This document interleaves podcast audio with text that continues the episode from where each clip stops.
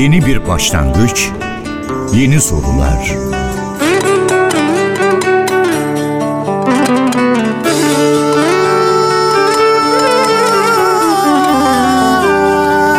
Yeni bir yolculuk, sıra dışı keşifler.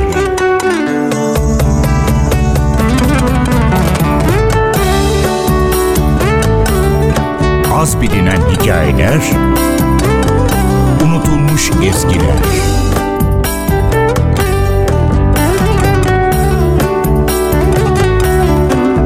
Kadim sesler, uzak coğrafyalar.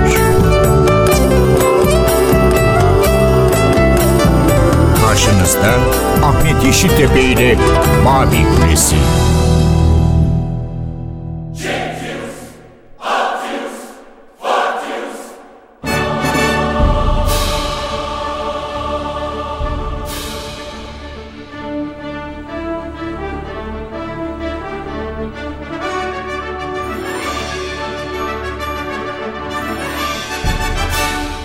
Birileri sevinçten, diğerleri üzüntüden ağlar. Ancak çoğu birbirine sarılarak terk eder yarıştıkları arenayı. Barış, dostluk ve kardeşlik kazanır. Olimpiyat ruhu kazanır sonunda. Geçtiğimiz bölümde başladığımız Olimpiyatların tarihi ve sıra dışı öyküleri dizisinde ikinci bölümle karşınızdayız. Resmi olimpiyat yeminini hatırlatarak başlıyoruz Babil Kulesi'ne. Olimpiyatlara katılan her sporcunun ettiği yeminle. Olimpiyat oyunlarına adil, kaidelere riayet eden müsabıklar olarak ve sporun zaferiyle ekibimizin şerefi için mertçe mücadele etmek gayesiyle oyunlara katılmak istediğimize yemin ederim. Hakemler de şöyle yemin eder, olimpiyat ruhunu yükseltmek için. Bu olimpiyat oyunlarında tarafsız olacağımıza, kaidelere ve gerçek sportmenlik prensiplerine uygun hareket edeceğimize bütün hakem ve resmi görevliler adına and içerim. Oyuncuların davranışını değiştiren sadece bu yemin değildir. Tarihi milattan öncesine dayanan olimpiyatın ruhudur. O ruh, bin dokuz yüz yetmiş üç yılında yapılan kongrede, olimpiyat faaliyetleri ırk, din, dil, politik felsefe gibi orijinlere bakmadan tüm ülkelerin insanlarını bir araya getirmeye çabalamaktadır der. Aslında bir spor olayını değil, yaşamak istediğimiz dünyayı anlatırlar. Dört yılda bir olsa da bu ruh, bu sporculara yansır. Modern olimpiyatların fikir babası Coubertin, olimpiyatların amacı gençliği karşılıklı anlayış ve dostluk ruhu içerisinde eğiterek daha iyi ve daha barışsever bir dünya kurulmasına katkıda bulunmaktır der. Haksız değildir. İnsanlığın savaşarak değil, adil koşullarda aynı kurallarla yarışarak gelişeceğine inanır. Hayal ettikleri bir nebze de olsa gerçekleşir. Dört yılda bir olsa da.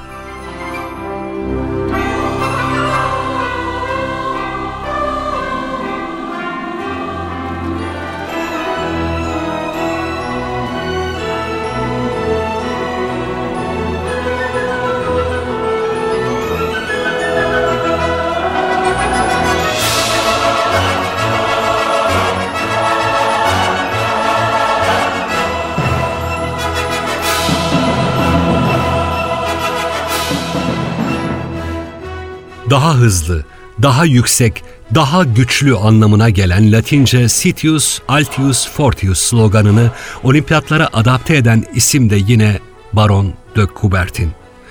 Coubertin, sporu güçlü bir eğitim aracı olarak kullanan Katolik mezhebine bağlı Dominikan rahibi ve öğretmen arkadaşı Henry Didon'un okullar arası bir atletizm yarışmasında hatiplere has bir coşkuyla "Sitius Altius Fortius" kelimeleriyle bitirdiği konuşmasından çok etkilenmişti. Bu üç kelimeyi ardı ardına sıralayıp olimpiyatların düsturu haline getiren Coubertin, ilk kez bin dokuz yüz yirmi dört Paris Olimpiyatlarında tanıtılan sloganın rekorlara meydan okuyan sporcular için olduğunu söyleyerek bu üç kelime etik güzelliği de temsil ediyor demişti.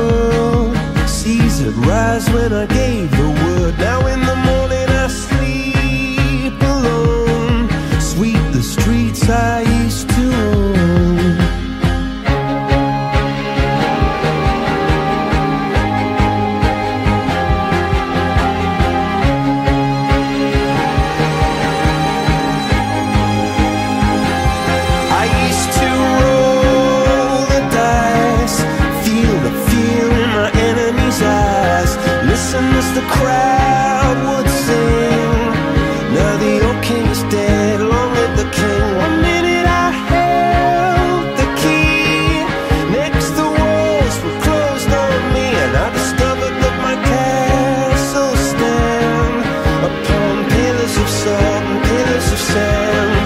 I hear Jerusalem bells are ringing, Roman cavalry choirs are singing. Be my mirror, my sword and shield, my missionaries in a foreign field.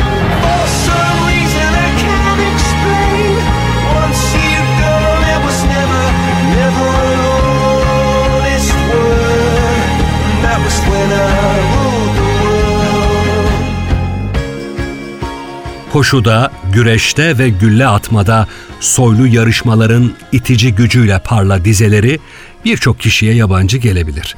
Aslında bu dizeler sporun kalbinin attığı olimpiyatların açılış töreninde seslendirilen olimpiyat marşının orijinal halindeki ufak bir bölümünden başka bir şey değil.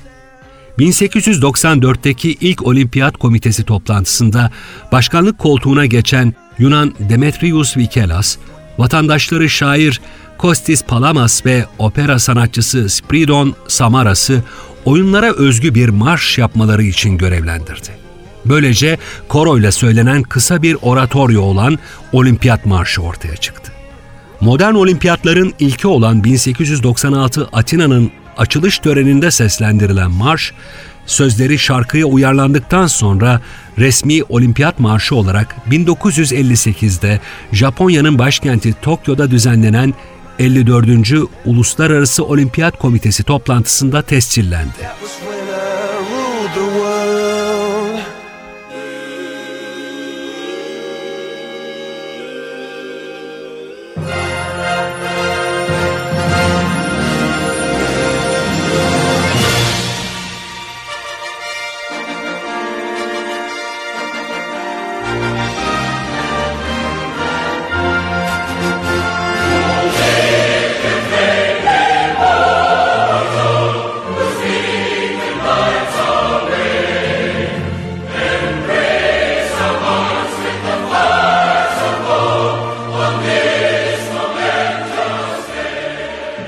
Olimpiyat Marşı'nın Türkçe çevirisi şöyle: Ey kadim, ölümsüz ruh, güzelliğin, yüceliğin ve hakikatin tertemiz babası, gökten in, göster kendini ve şimşek gibi çak.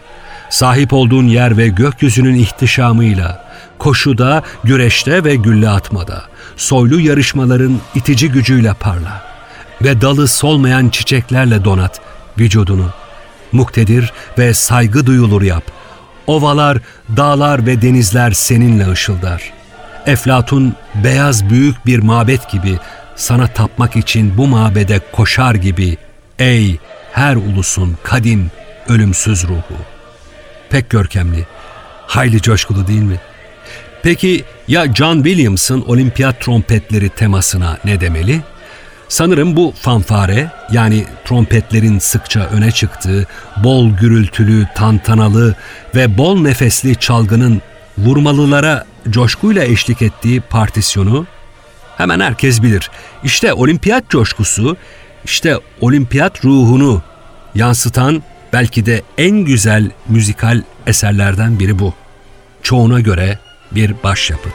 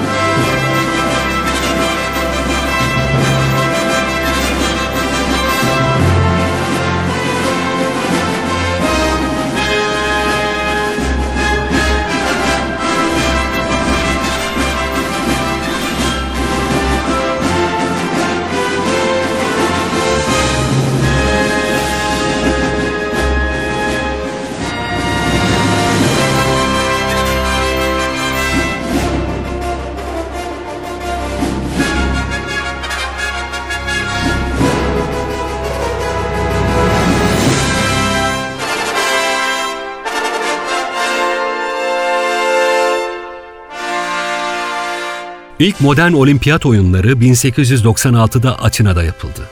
O yıl kırk üç ayrı branşta sadece iki yüz kırk beş atlet yarışırken son olarak iki bin yirmi birde Tokyo'da yapılan oyunlarda otuz üç ayrı branşta iki yüz altı ülkeden on bir binden fazla sporcu mücadele verdi. İlginç bir not da aktaralım hemen. İlk olimpiyatlara yani bin sekiz yüz doksan altıdaki oyunlara katılmak için kendi imkanlarıyla Atina'ya giden Türk güreşçi Koç Mehmet, daha önceden kayıt yaptırmadığı için müsabakalara katılamadı. bin sekiz yüz doksan altı olimpiyatlarının ardından oyunların sürekli olup olmayacağı tartışma konusu haline geldi. Olimpiyat oyunları bin dokuz yüzde Paris Fuarı yani Paris Ekspozisyon'da, bin dokuz yüz dörtte Saint Louis, Amerika Birleşik Devletleri'nde gerçekleştirildi.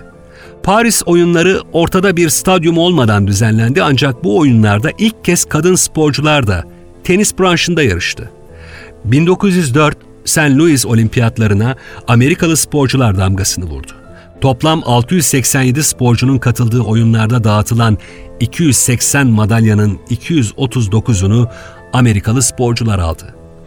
bin dokuz yüz dört oyunlarından iki yıl sonra Atina'da bin dokuz yüz altı olimpiyatları ya da bin dokuz yüz altı ara olimpiyatları gerçekleşti. Fakat bu oyunlar resmi olarak düzenlenmediği için Uluslararası Olimpiyat Komitesi tarafından bugün de tanınmıyor ve olimpiyattaki dereceler de sayılmıyor. Yine de bin dokuz yüz altı olimpiyatları halkın büyük ilgi göstermesi ve katılımcı sayısının yüksek olması nedeniyle olimpiyatların popülerliğinin artmasını sağladı. bin dokuz yüz sekiz Londra Olimpiyatları modern tarzda inşa edilen ilk stadyum olan White City Stadyumunda düzenlendi. Stadyumdaki tribünlerin bir kısmı kapalıydı. Uzun bir koşu pisti bulunuyordu ve elli binin üzerinde seyirci kapasitesine sahipti. Stadyumun inşa edilmesindeki temel amaç bazı spor dallarını seyircilere bir arada sunmaktı. Ayrıca kraliyet ailesinin yarışın çıkışını görmesi için maraton koşusu Windsor Kalesi'nden başlatılmıştı. Atletler buradan White City Stadı'na kadar kırk iki bin yüz doksan beş metre koştu. Bu mesafe bin dokuz yüz sekizden bugüne kadar maratonun standart ölçüsü olarak kaldı. bin dokuz yüz on iki Stockholm Olimpiyatlarında yirmi yedi ülke arasında Türk bayrağı ilk kez yer aldı. Oyunlarda Türkiye'yi iki sporcu temsil etti. Ayrıca elektrikli kronometre ve foto finish aletleri ilk kez bu oyunlarda kullanıldı. bin dokuz yüz on altı Berlin Olimpiyatları Birinci Dünya Savaşı nedeniyle yapılamadı.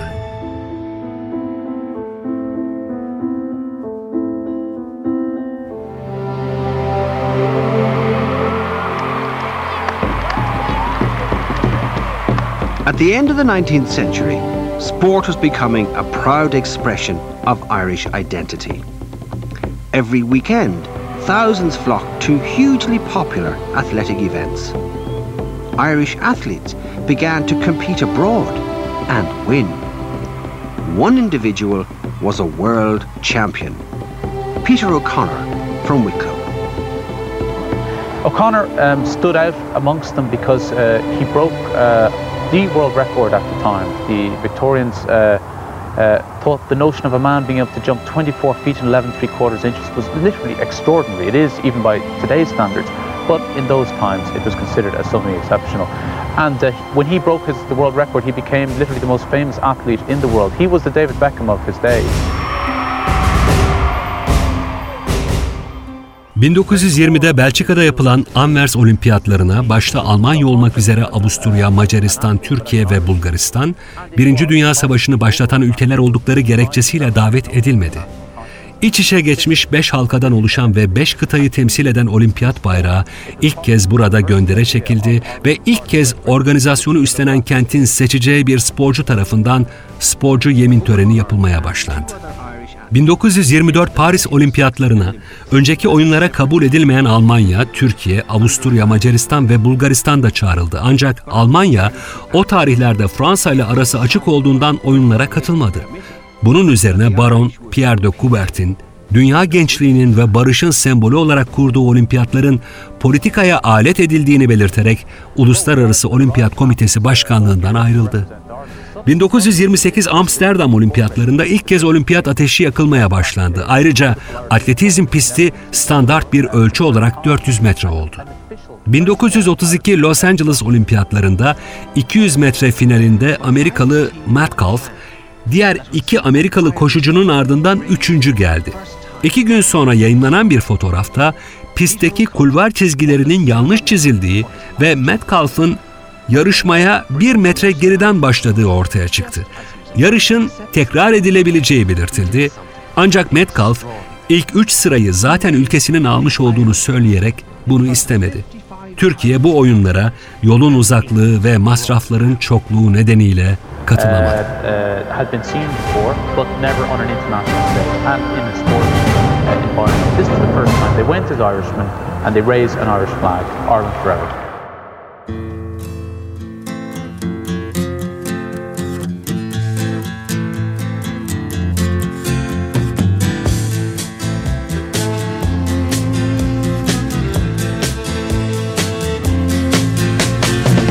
Shots ring out in a barroom night. Enter Betty Valentine from the upper hall. She sees a bartender in a pool of blood. Cries out, my God, they've killed them all. Here comes the story of the hurricane. The man the authorities came to blame for something that he never done. Put in a prison cell, but one time he could have been the champion of the world.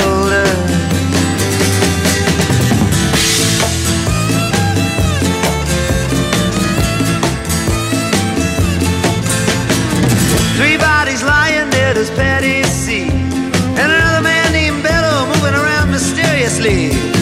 I didn't do what he says, and he throws up his hands. I was only robbing the register, I hope you understand.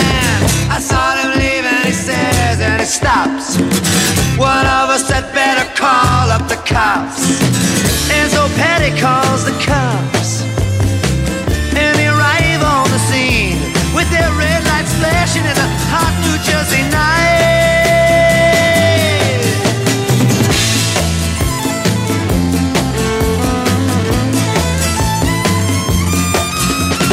Meanwhile, far away in another part of town, Reuben Carter and a couple of friends are driving around. Contender for the middleweight crown. Had no idea what kind of shit was about to go down when a cop pulled him over to the side of the road, just like the time before and the time before that. In Patterson, that's just the way things go. If you're black, you might as well not show up on the street unless you wanna draw the heat.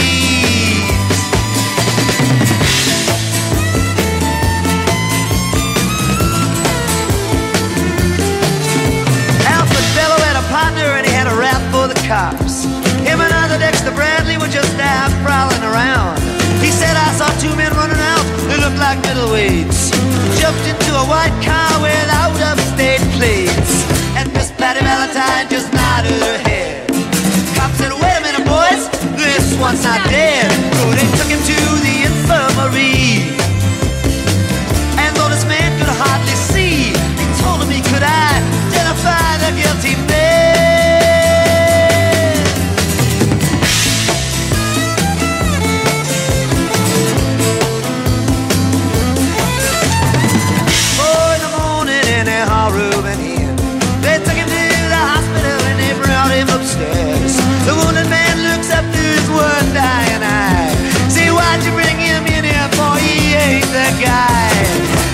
The story of the hurricane. The man the authorities came to blame for something that he never done. Put in a prison cell, but one time he could have been the champion of the world.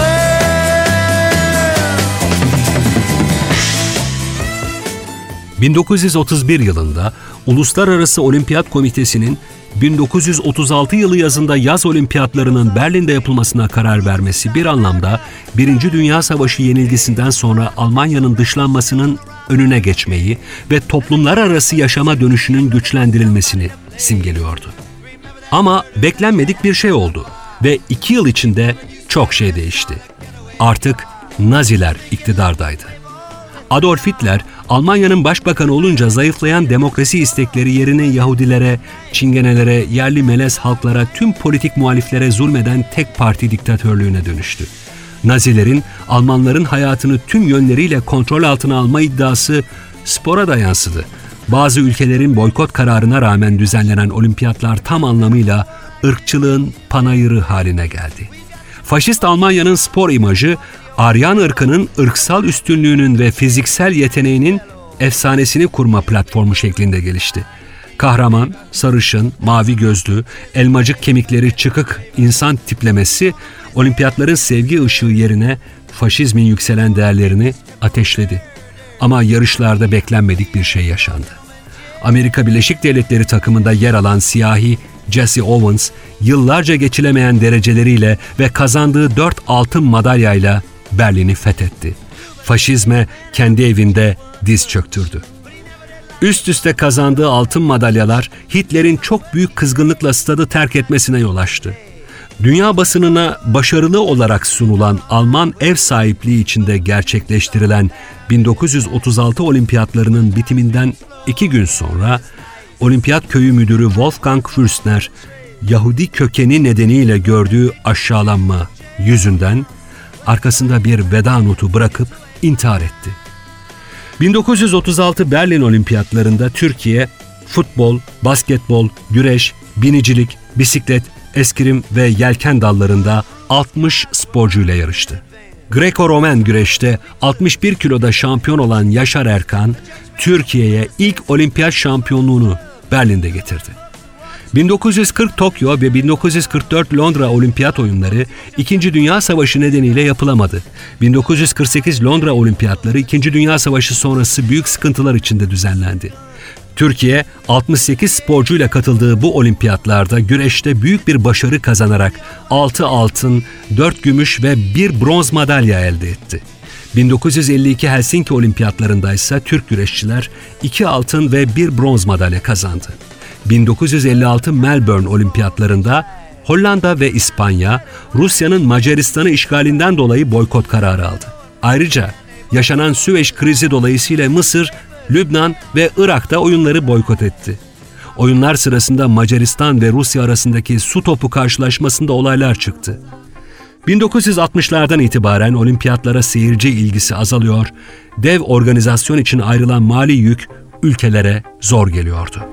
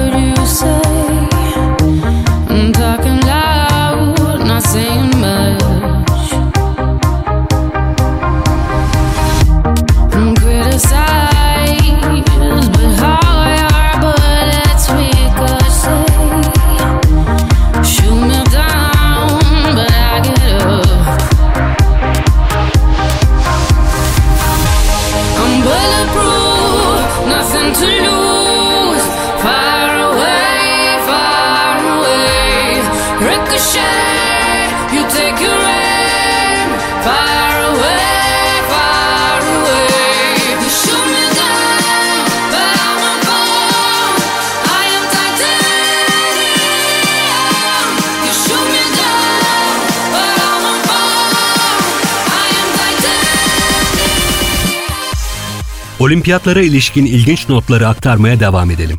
bin dokuz yüz altmış Roma Olimpiyatlarında sonradan Müslüman olup adını Muhammed Ali olarak değiştiren boksör Cassius Clay şampiyon oldu. Türk güreşçiler o yıl olimpiyatlarda yedi altın ve iki gümüş madalya aldı. bin dokuz yüz altmış dört Tokyo Olimpiyatlarını İkinci Dünya Savaşı yenilgisinden sonra hızla toparlanmış bir ülke görünümündeki Japonya'nın imparatoru Hirohito açtı. doksan üç ülkenin katıldığı olimpiyatlarda Türkiye yirmi beş sporcuyla temsil edildi. bin dokuz yüz altmış sekiz yazında Meksika'da gerçekleşen yaz olimpiyatlarında ise tarihi bir olay yaşandı. Erkekler iki yüz metre yarışının sonunda siyahi sporcular Amerikalı Tommy Smith birinci, John Carlos ise üçüncü sırayı almıştı. İkinci sırayı alan Avustralyalı beyaz atlet Peter Norman ise kürsüye çıkmak için sıra bekliyordu. Siyahilere yönelik ırk ayrımcılığını ve şiddet olaylarını protesto etmek isteyen Amerikalı sporcular Smith ve Carlos, kürsüye çıkmadan önce Peter Norman'ın yanına gittiler. John Carlos, Norman'a şu soruları sordu. İnsan haklarına inanıyor musun? Evet, inanıyorum. Peki ya Tanrı'ya? Bütün kalbimle. Bu cevaplardan sonra Smith ve Carlos, eylem planlarının detaylarını Peter Norman'a anlattılar. Peter Norman'ın sporculara söylediği tek şey şu oldu. Bana ne yapmam gerektiğini söyleyin yeter. Kürsüye çıkan üç sporcudan Amerikalı Smith ve Carlos iki çift siyah eldiven aldılar. Smith sağ, Carlos ise sol eline eldiveni takarken Peter Norman yakasına insan hakları için Olimpiyat projesi yazısının görüldüğü bir kokart taktı. Avustralyalı beyaz sprinter Peter Norman'ın bu davranışı onun kariyerini ilerleyen yıllarda olumsuz etkiledi ve çoğu yarışmaya kabul edilmedi. Ama o, siyahi rakiplerinin haklı olduğuna inandığı eşitlik ve hak talebi davasına destek vererek tarihe geçti. Ve bu protestodan ötürü asla pişmanlık duymadığını yaşamının sonuna kadar tekrarladı. Meksiko olimpiyatlarında yüz metre finalini dokuz saniye doksan beş salisede koşarak kazanan Amerikalı Jim Hines, olimpiyatlarda ilk kez on saniyenin altında bu mesafeyi koşan atlet unvanını kazanarak tarihi kayıtlara geçti. bin dokuz yüz yetmiş iki Münih Olimpiyatları ise korkunç bir olaya, bir terör saldırısına sahne olacaktı. First things first, I'ma say all the words inside my head. I'm fired up and tired of the way that things have been. Oh, ooh, the way that things have been. Oh, ooh. Second thing, second, don't you tell me what you think that I can be. I'm the one at the sail, I'm the master of my sea. Oh, ooh, the master of my sea. Oh, ooh. I was broken from a young age, taking my soak into the masses, writing my poems for the few that look at me, took to me, shook at me, feeling me, singing from heartache, from the pain, taking my message from the veins, speaking my lesson from the brain, seeing the beauty through the... Hey, you pick me up, you pick me up, believer, believer. Hey, you pick me down, you pick me up, believer, believer.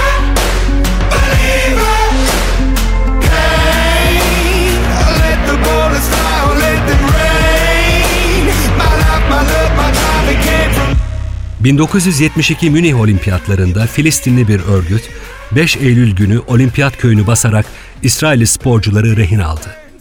on bir İsrailli sporcunun ölümüyle sonuçlanan bu olay üzerine oyunlara bir gün ara verildi. bin dokuz yüz yetmiş altı Montreal Olimpiyatlarının yıldızı ise on dört yaşındaki Rumen jimnastikçi Nadia Comăneci oldu.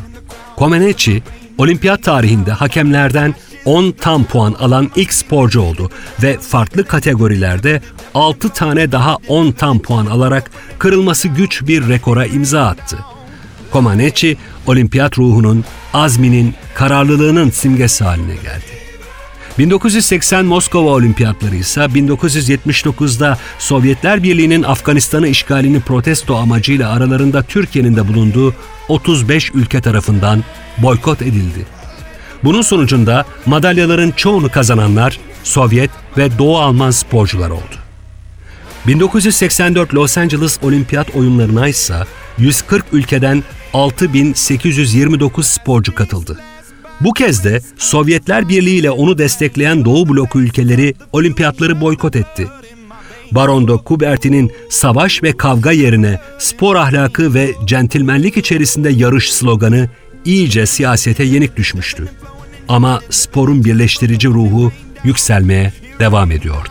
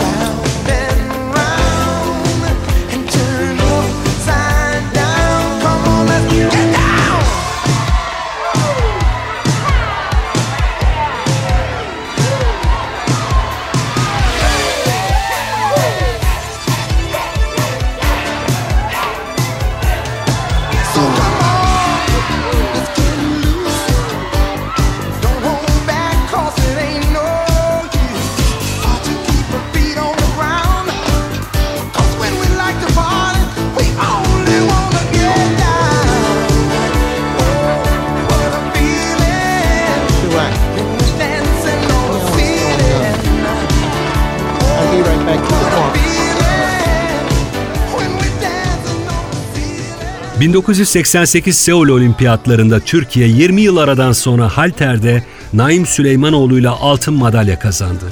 Oyunlar Kuzey Kore, Küba ve Etiyopya tarafından boykot edildi.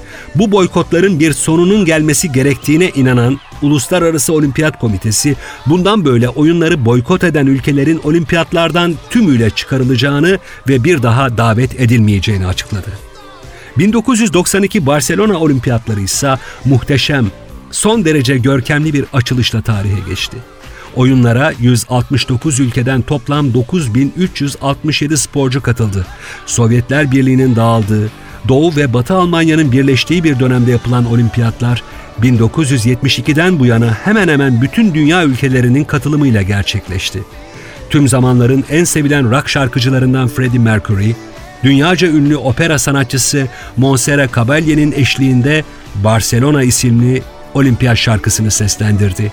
Bu olağanüstü, ikonik sahne performansı Mercury'nin de ölümünden önce son büyük sahne konseri oldu. Şimdi o tarihi olimpiyat şarkısını dinliyoruz.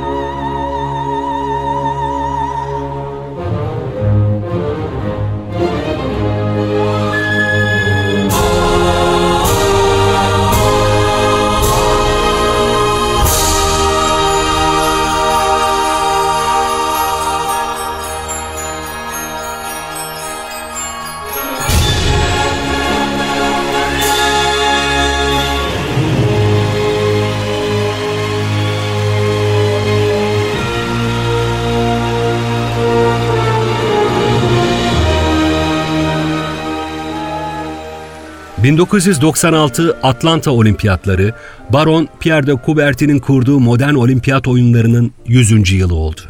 Halterde Naim Süleymanoğlu peş peşe üç kez altın madalya kazanan tek halterci olarak adını oyunlar tarihine altın harflerle yazdırdı.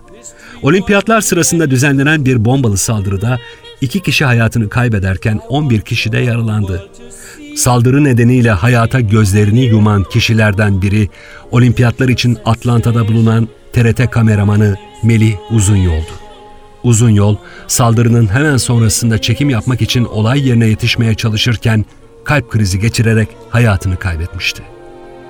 iki binli yıllar sırayla Sydney, Atina ve Pekin'de devam ederken büyük bir endüstri haline gelen spor faaliyetleri sebebiyle olimpiyatlar geçmişe oranla daha fazla ilgi görmeye başladı. iki bin sekizde yüzmede yarışacağı sekiz dalda sekiz altın madalya almak amacıyla Pekin'e gelen Amerikalı Michael Phelps bu amacına ulaşarak tarihe geçti. Phelps bir olimpiyatta en çok altın madalya alan sporcu, sonraki oyunlarda da kazandığı madalyalarla oyunlar tarihinde en çok madalya kazanan erkek sporcu unvanını ele geçirdi. iki bin on iki Londra ve iki bin on altı Rio Olimpiyatları da sayısız unutulmaz olayla tarihteki yerlerini aldı.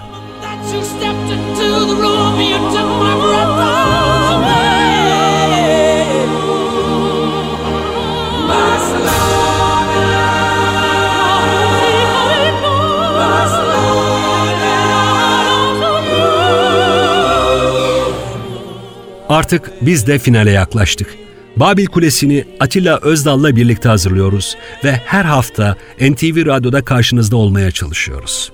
Bu programı olimpiyatlar tarihinin en sevilen, en çok talep edilen şarkısıyla bitireceğiz.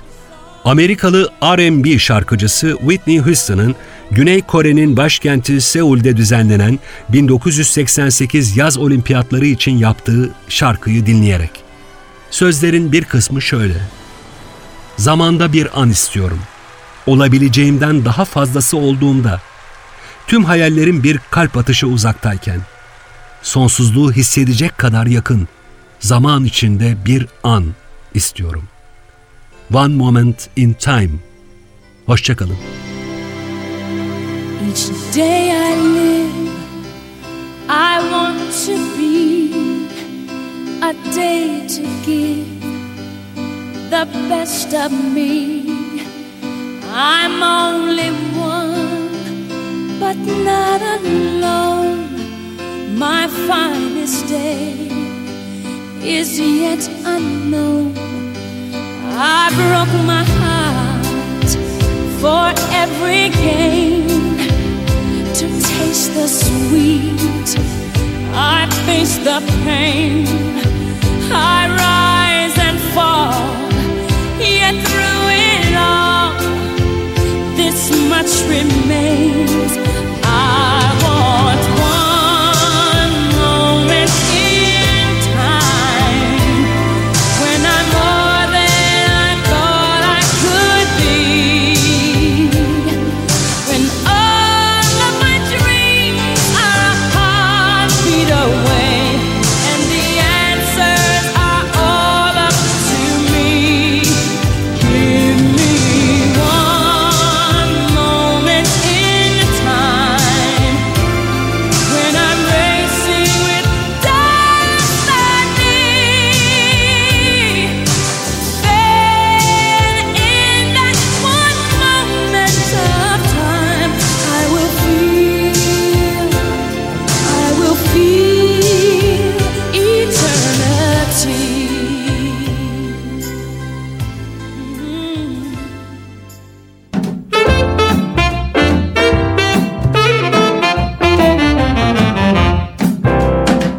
yetmiş iki ülkeden uyumsuzluğun ritmi ve şarkısı. Babil Kulesi. Rengarenk bir ses tayfı. Babil Kulesi. Ahmet Yeşiltepe ile N T V Radyo'da.